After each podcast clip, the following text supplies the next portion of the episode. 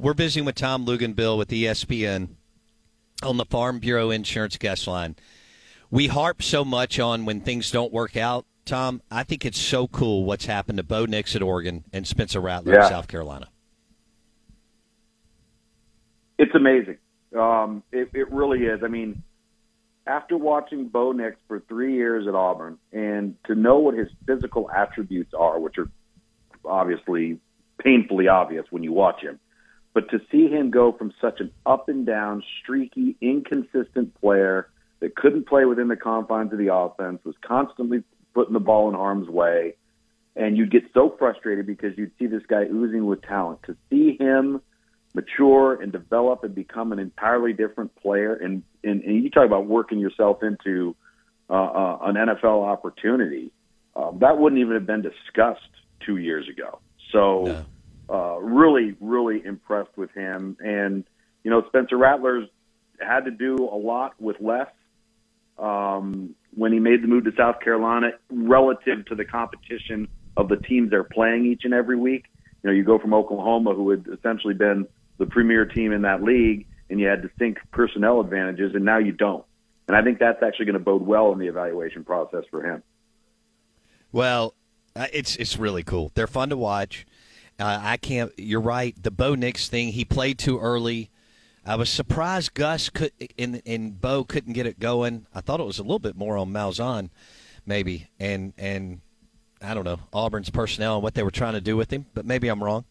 And it's really cool. Spencer Rattler, Bo Nix playing big time football for Oregon and South Carolina. Bo's in a better spot like Luginbill was talking about as far as supporting cast and a conference that's not as good. Although the Pac-12 in their last year is got more muscle than they've had in in a long time. Mhm. Don't you don't you think so, Tom? The Pac-12 The with Penix, Pac-12 Nix, uh, Caleb Williams. I mean, even Oregon State and Washington State are feisty, and you know Colorado i can play, and Utah is tough as hell, even though they can't score. I mean, this, this league is is got a little more juice than it's had. Top to bottom the most competitively balanced league in the country. It by far and away has the best quarterback play in the country. I don't even think that's debatable. I don't even think it's close. I When they get Cam Rising back at Utah, that will shift the offense uh, upward. Um, they're so good on defense that they've been able to work their way into an undefeated season at this point. But the quarterback at Washington State has been playing just out of his mind. Penix out of his mind. Bo Nix out of his mind. Even the freshman at UCLA, Dante Moore, has thrown eight touchdowns with just two interceptions.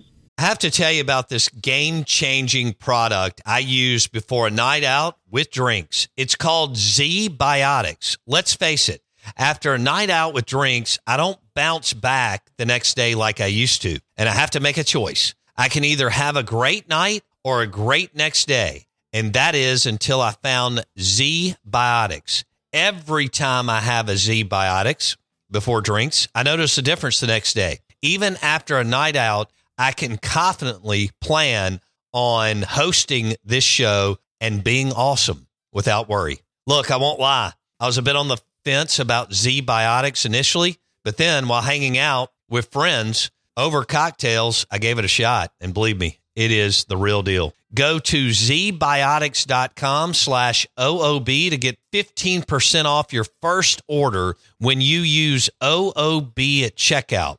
Remember to head to zbiotics.com slash OOB and use the code OOB at checkout for 15% off. Thank you, ZBiotics, for sponsoring this episode and our good times.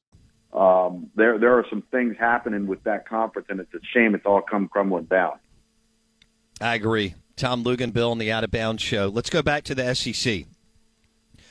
Georgia looks vulnerable, but I'm not sure anybody can take advantage in the West in Atlanta. Tom, I know it's early, but we kind of know what these teams are after about five games. You kind of are who you are. Uh, every now and then we'll have an outlier in a conference that continues to get better, maybe with a new coach or whatever, quarterback comes back. But Georgia, with no mobility at quarterback, may- the joke's on us. Stetson Bennett could pull it down and hurt your feelings. Yeah. They're vulnerable, but I don't know if anybody can take advantage, Tom. Yeah, I think the problem is is their top to bottom. They might be vulnerable, but their top to bottom roster is so superior um, to the teams that they're going to be playing that I still think to some degree they're going to have to go out and really screw it up, and then somebody else is going to have to play really, really well. Is that Kentucky? I don't know.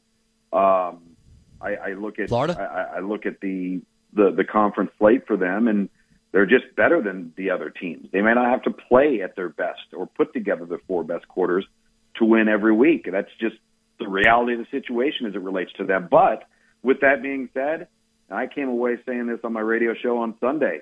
That Texas team that I saw on Saturday night, and I know nobody else watched it because of Notre Dame and, and, uh, and Ohio State, but uh, if somebody said, "Hey, I think I'm going to put Texas at number one or number two," what's your argument? And I don't know if I have one. Wow. They don't have really any glaring weaknesses they don't have any like holes where you say, okay, we can really take advantage of that, and it, it could win us the game if we do. That's not what this Texas team looks like, and I'd never, I never thought going into that game I would say that coming out of the game. Wow. Okay. Tom Luginbill, ESPN on the Farm Bureau Insurance guest line. We're live from the brand new Napa Auto Parts store, I 55 North in Jackson. Uh, I want to go to Notre Dame, Ohio State. I've got a couple of minutes here. How in the world, in this day and age, with the staff, the analysts, the GAs, and the 57 assistant coaches and blah, blah, blah that you have, how do you have 10 men on the field the last two plays of the game as the Notre Dame defense with a timeout in between? Luke's? It's mind boggling, dude. It, uh, uh, we dissected this like crazy, and I looked at it from the same point of view you do. You have an unlimited amount of analysts, GAs, coaches, support staff, administrative people, both in the booth and on the field. And to not have the personnel package ready in that moment is, is it's inexcusable. And Marcus Freeman knows that. Um, it, it's absolutely inexcusable. And you know what? That was a really physical, tough, hard fought game by two teams that are super evenly matched, super evenly matched that had not played anybody coming into the game, and that's why it was a low scoring, tough, bloody your nose type of game uh, because it wasn't as if one team was just vastly superior than the other. So you were going to have to fight and scrap for everything that you got. And I'll say this: um, that fourth quarter by Kyle McCord, that guy made some freaking plays, man. He did. That, that throw he made on third and 19 and his ability, I thought he looked confident. He was decisive. Didn't see that necessarily on a consistent basis in the first three weeks, but that guy now owns that offense. I mean, that that could be a program and player defining win for that kid going forward. Okay, I got one minute. Do you expect LSU and Ole Miss in Oxford, Vaught Hemingway, to be a scoring fest on Saturday night? The way that the two teams are are built, Tom. Yes, but only if Ole Miss can find a way to run the ball. Yeah. Okay. 65 and a half over under. Um, I think LSU sleptwalked a little bit uh, against Arkansas, and give Arkansas credit. KJ's tough as hell, man. He doesn't have anything around. You know, he's he's trying to do it all by himself. I don't know if he's going to. I hope he does survive the season, but that dude's yeah. such a competitor. Tom Luginbill, uh, have fun with Clemson and Syracuse, and we appreciate you, buddy. All right, buddy. Thanks, boss.